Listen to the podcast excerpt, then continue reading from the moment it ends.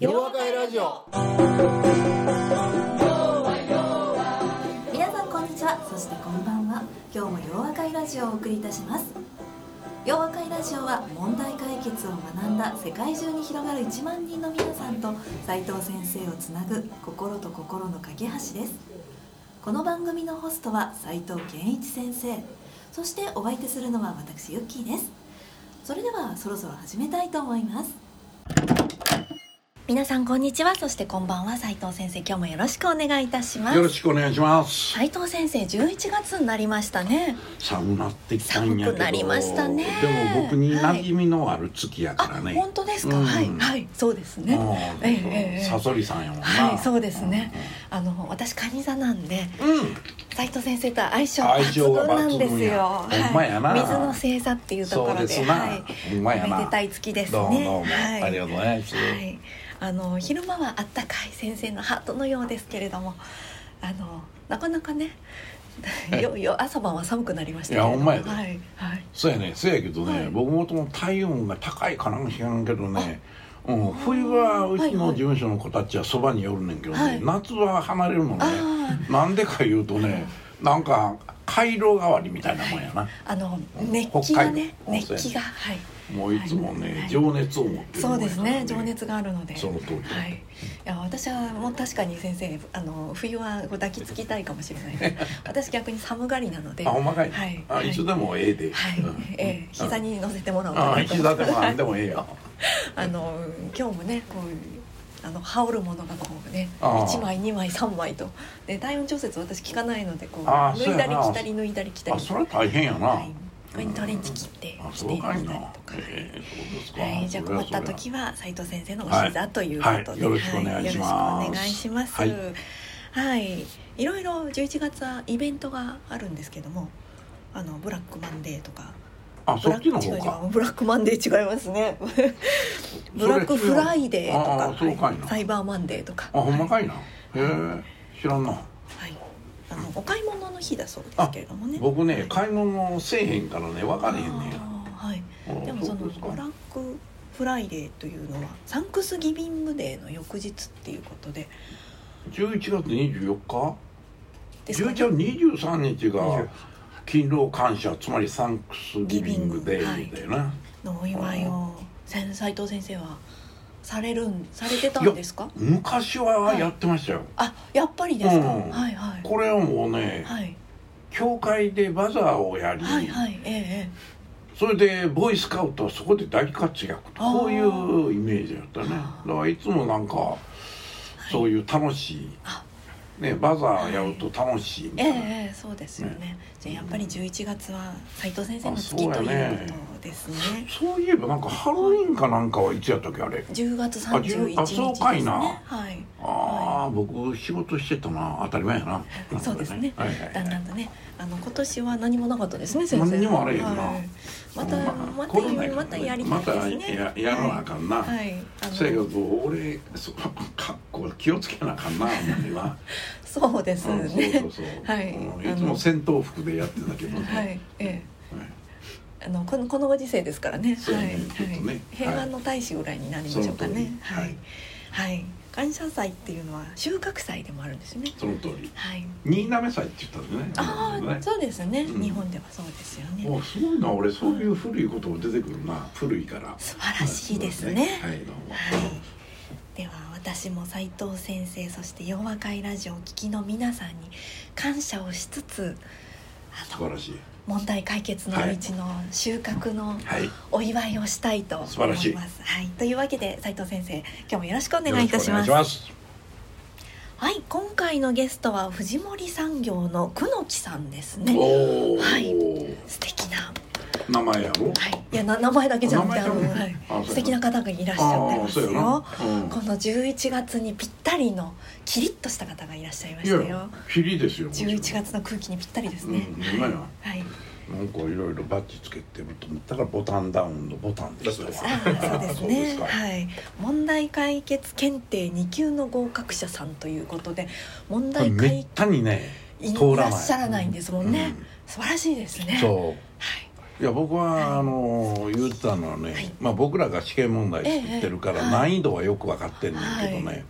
そりゃもう僕が前おったコンサルティング会社、ええ、マッキンゼーのね、はい、コンサルタント並みの能力ですよね、はい、ええ、これはすごいことやと思うね、はいはい、私未だに受けるのがあの怖いですもん。なのでいやまず通らないと思うけどですね、はい、はい、と思って受けてないですっていう。いやよん級は通りますよ、はい、あなたはもう僕のマナ弟子だから、ずっとここでね砂かぶり席で聞いてるので、ね、そうそうもうそれはね、はい、いやさん級ではもちろん大丈夫、に級はこれがちょっと難しいね、通らないですね、ちょっと違うからね。いやでもよん級でも落ちそうな気がしてちょっと怖いんで、ゆっき落ちたらしいよふふって言われたら困るんで、そうやね、はい、塾生はね受けたがらないのそのために恐ろしくてお前何や何並んでたんや言われるからね受け、受けないみたいな、はい、こっそり受けたいぐらいですね、はい、はいはい、仮面はいいや、はい、というわけで、はい、では早速あの久野木さんに自己紹介していただきましょうか、うんうね、ご存知の方もご存知ない方もいらっしゃるかもしれないですね、ご存知ない人が多いとわからない、はい、そうでしょうね、はいはいはい、藤森産業の久野木と申します、はい、よろしくお願いします、はい、よろしくお願いします。えーと建材メーカーのですね、はいはい、営業をしております、はい、であのまあ、今回お呼びいただいてでですね、はい、お声がけいただいて斉藤先生との出会いっていつぐらいどうだったかなってこう改めて考えたら、うん、はいはい、もうなんとじゅうななねんまえなんですよね、うん、え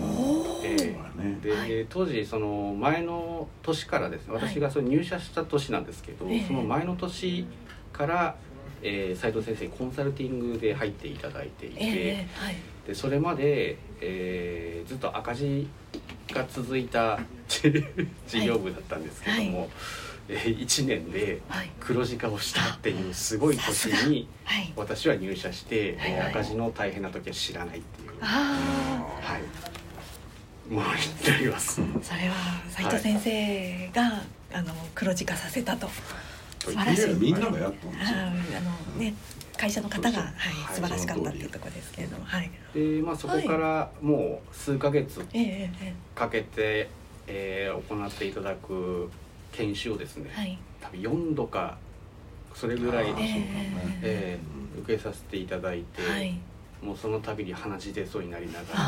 考えて、はい、で最近はその先ほどちょっとご紹介できましたけど、はい、まあ、文献をですね、はい、受けているというような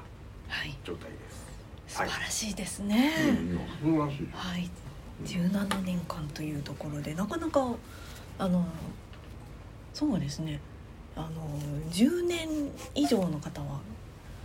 最近珍しくなってきましたね、確かにね、僕とでね、はい、うん、はい、割とそうやね、はい、あ、そうだね、はい、うん、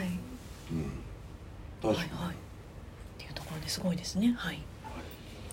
というのは確かに大学院生でじゅうねんぐらいかな、うん、も, っともうちょっとですね、もうちょっとですね、はい、うん、はい、というところで、はい、はいはい、では早速そんな文献にきゅうですけれどもさらに質問があるということで、うん、はい、はいはい、せっかくの機会なんで、はい、バンバン質問言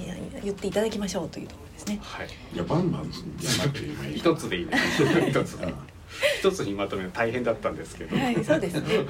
じゃあ質問お願いいたします、はい、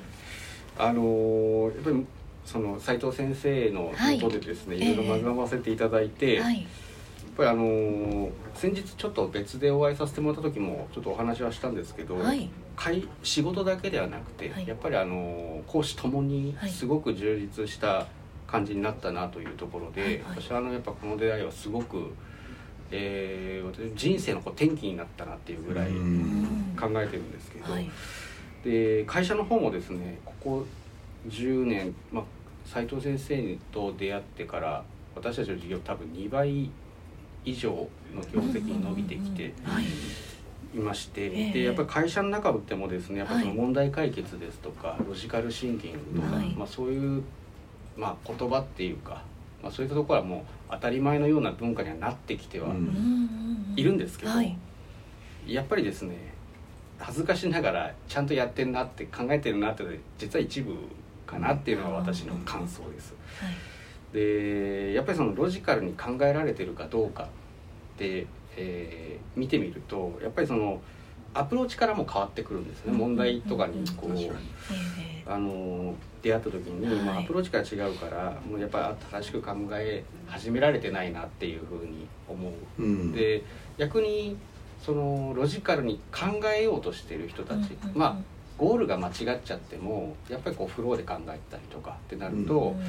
こう修正させやすいというんですかね、うん、でっていうのがすごく感じられます。で、はい、私、まあ、先ほどちょっとに級合格ということでちょっとなんかハードル上がっちゃってるんですけど、はい、私自身はやっぱりその、まあ、先生もずっとおっしゃってますけど、はい、こう問題解決実学だと思ってるんで、はいはい、やっぱりこれからもずっと考え続けなきゃいけないなっていうふうに思ってるので、私はまあちょっと置いといて、うん、やっぱりその会社を良くするために、うん、みんながもっとこう正しく考えられるような組織にしていきたいというふうに思って、で、まあ、日々頭を悩ませながら、えー、ちょっとできなさそうな人たちには教えるようにはしてるんですけど、なんていうんですかね、そのやっぱり上っ面で考えてしまったりとかっていうところがすごく感じるので、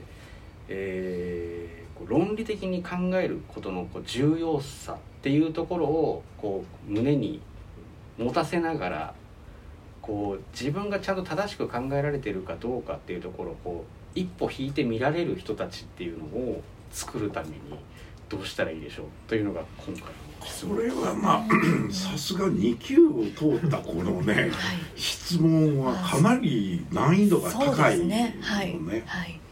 それでね、僕それ聞きながらね、はい、おやっぱりに級取ってるやつはええ質問しよるやんけ、なんか忖度することを知らんのかみたいなあ、そういうことですね。でこいつはね、僕はまあ話聞きながらね、最初思う思ったことっていうのは、はい、あのこれ決してこの悲観的な見方してるんじゃなくてね、はい、企業の中にその本当に考えて、まあ、お客さんのために尽くしながら結果として会社を良くしていきたいと思ってるような人っていうのはやっぱりそんなにたくさんいるわけじゃなくてね、はい、でただこの産業さんっていうのは、はい、まあ、昔からものの考え方をこう学ぶということをこう会長がその問題解決の重要性を理解されててね、はい、それでまあ僕がに声がかかったっていうことがあるもんやから、普通の会社に比べたら、まあ今はもうこの間会長さんにお会いしたらね、もう増収増益でおそらく過去最高利益が出るんじゃないかと、このコロナ禍で、はい、でやっぱりそれは、ね、すごいですね、会社がしっかりとものを考えることができる人材の数っていうか割合が多いんだと思うのね。だからそれから見ても普通の会社で起こることではないから、だから僕はおそらくもともとこれ統計的にはね、日本の多くの会社、まあ日本人っていう普通に見ると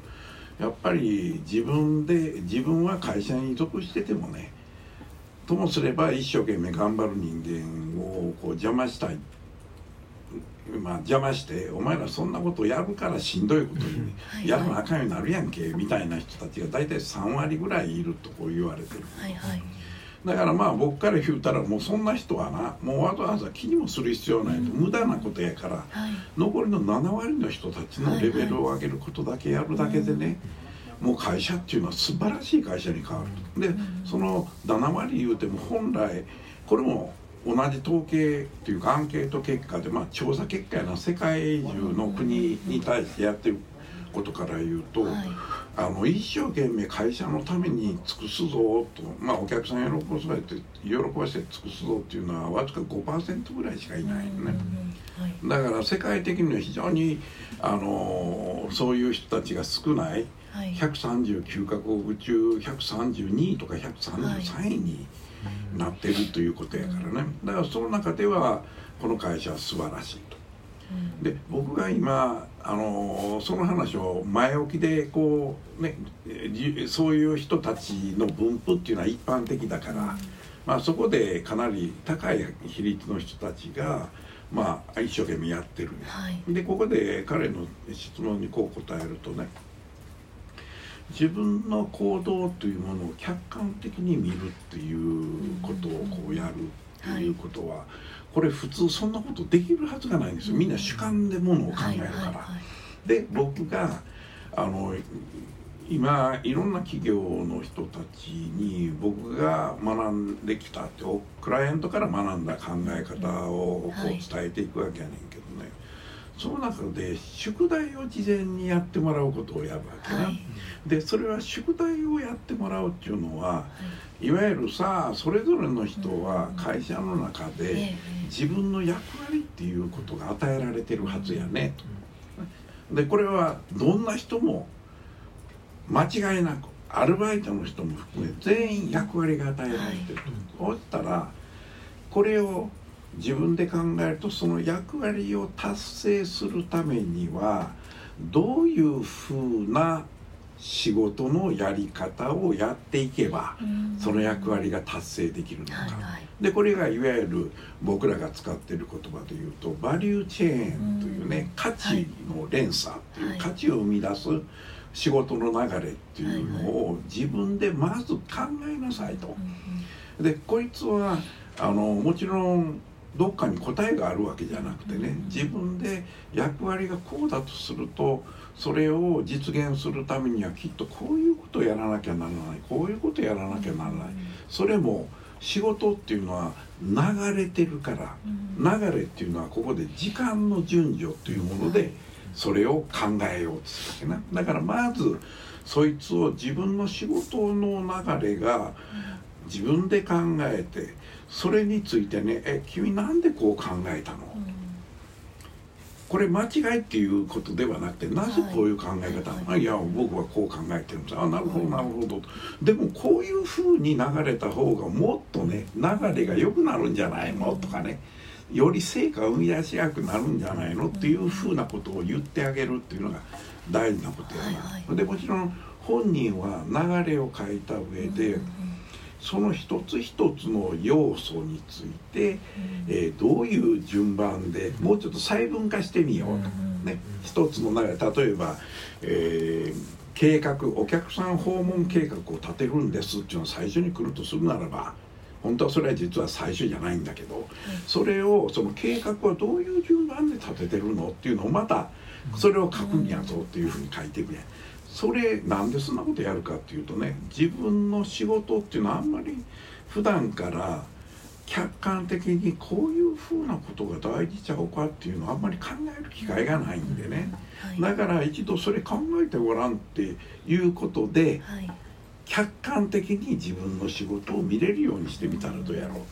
で次のコラムにおいてはその流れはあこういうふうに自分ではやってたんやなっていうことに気がつく、まあ、気がついたらその中でなんかうまいこと言ってへんことってあるでしょう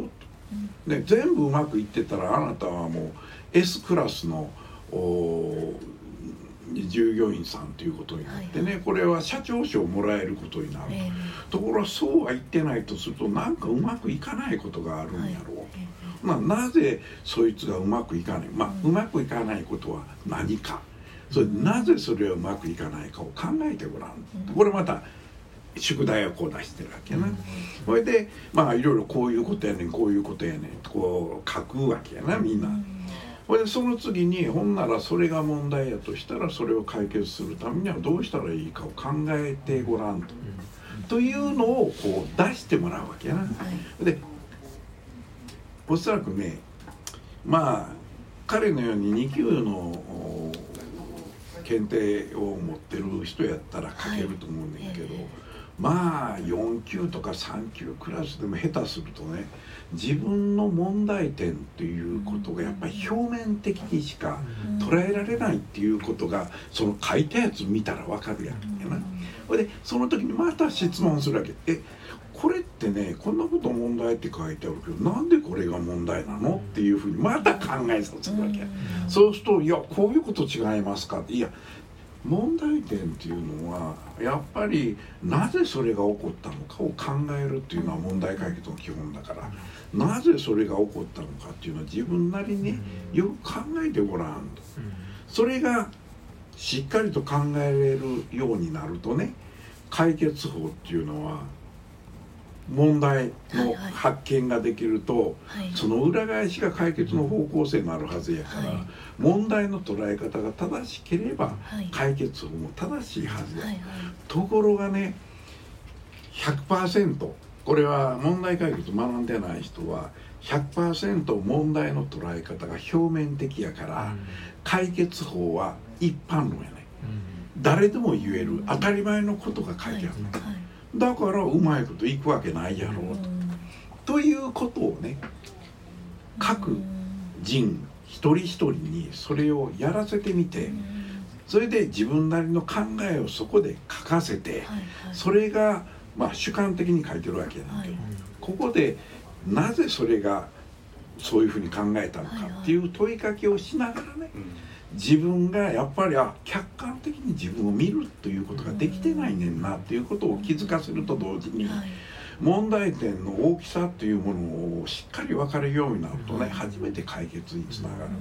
それが自分の役割をえー、慣らしめているこの流れ全てにおいてね、そのことが分かるようになると、それに対しての解決法も自分で十分理解できるから、はい、その人は今後仕事のレベルが一挙に上がっていくということです、はいはい、これがね、はい、あなたがやろうとしていることの答えになると思うねんな。で、僕はやっぱりそれを今までね、過去あんまりやってなかったんですよ、うん、っていうのは気がつかなかったこともあんねんけど、はいはい、しんどいんですよこれ、はい、僕らやるっていうのは。はいはい、っていうのは全部赤ペン先生やるわけやから、こんなしんどいことをね、はい、やるかって。でもそれをやるとね、みんなはよくわかるから、あ、これが俺のあかんことか、はいはい、でまあちょうどこの間も兆円クラスの会社さんにそれをね、はい、まあ一つ部門やけれどもそこにやってもらって、まあそこの人たちが作ったものに僕らが全部こう赤入れて返して、はいはい、まあ今日そこのあのあの部門の長の人からメールいただいたんやけどね、はい、もうみんな驚いてしもたよね、えー、その自分たちがいかにね考えてなかったかっていうのを見たらよう分かった、はい、だからそのコメントに従いながらね、よしやっぱりこれもう一遍こういうふうに考えなきゃならないんやな、うん、ということをみんな教わったっていうことでね、はい、すごく良かったですって、こういう話をもらったな、はい、だからまあ黒木さんは、まああなた自身がそういうふうにみんなをさせようというふうに考えてることがね、これはに級の人なんですよ、はいはい、普通の人はねそんなこと言えないんですよ、えー、だからこういう子がね、自分の部門の子たちのをどう育てるかっていうことを真剣に考えててね、はい、それがやれるっていうことはますます問題解決ができる人材を育ててることにつながってる。だからまさに伝道師なんですよ。そうですね、これすごいことやと思いますよ、はい、うん、どうありがとうございますもう、はい、いやもう本当おっしゃる通りだなと思うんですけども、やっぱ聞、聞いて納得してるレベルだとまだまだだなと思いますでもね、問題解決のまさに伝道師ですよね。いやそうだよ、もう仲間をあのそうそう作って広めていくっていうね、うん、今度実学会やるから、はい、なんとぜひ来ないとあかんで、ね、あ実学会ではあの専務が喋ってくれることになってるからね、はい、うん、ね、藤森会長確か私お会いしたことありますよね、きっとなんかどこかで、あ、それはあるかも、あうちのにじゅっしゅうねん記念とかですよね、はい、それにおいでいただいてるから、はいはい、うん、思い出しましたってさっき聞いてて思い出しました。あ、そうか、はい、あ、なるほど、はい、業績がって言った時に聞いた覚えあるなと思って、あ、はい、おすごいね、ちゃんと記憶に残ってるわけや、はい、有名会社になってしまったな、えーえーはい、いや俺もねこれ、はい、今度ここの会社がね、はい、組織スキルとして問題解決力を、えー、あの会社の中に築き上げたっていうのはね、うん、これちょっとね、はいはい、ビジネス雑誌でね紹介してもらいたいぐらいのこと思ってるのね、えーえー、ね、ちょっと今度ダイヤモンド社の人に話してみようかなと思ったりもしてるよね。会社の中でね、あのロジカルシンキングっていうか、あのその問題解決が普通に普通用語として話されるっていうのは、そうそうそう、いや普通はないよそんなの、普通ないですよね、ないないあの、うん、その辺に話してる人に何それって言われるのがオチですもんね。いやそれはね、はい、もう稀有ですよ。だからものすごく珍しい、ね、はい、うん、なんかねそういう会社が一社でもねあるっていうことは素晴らしいですね。あ、俺生きててよかったなみたいな、はい、えー、ね、うん、はい、はい、そんなエヴァンジェリストの方に来ていただきましたっていうところで、はい、今日はありがとうございました。洋和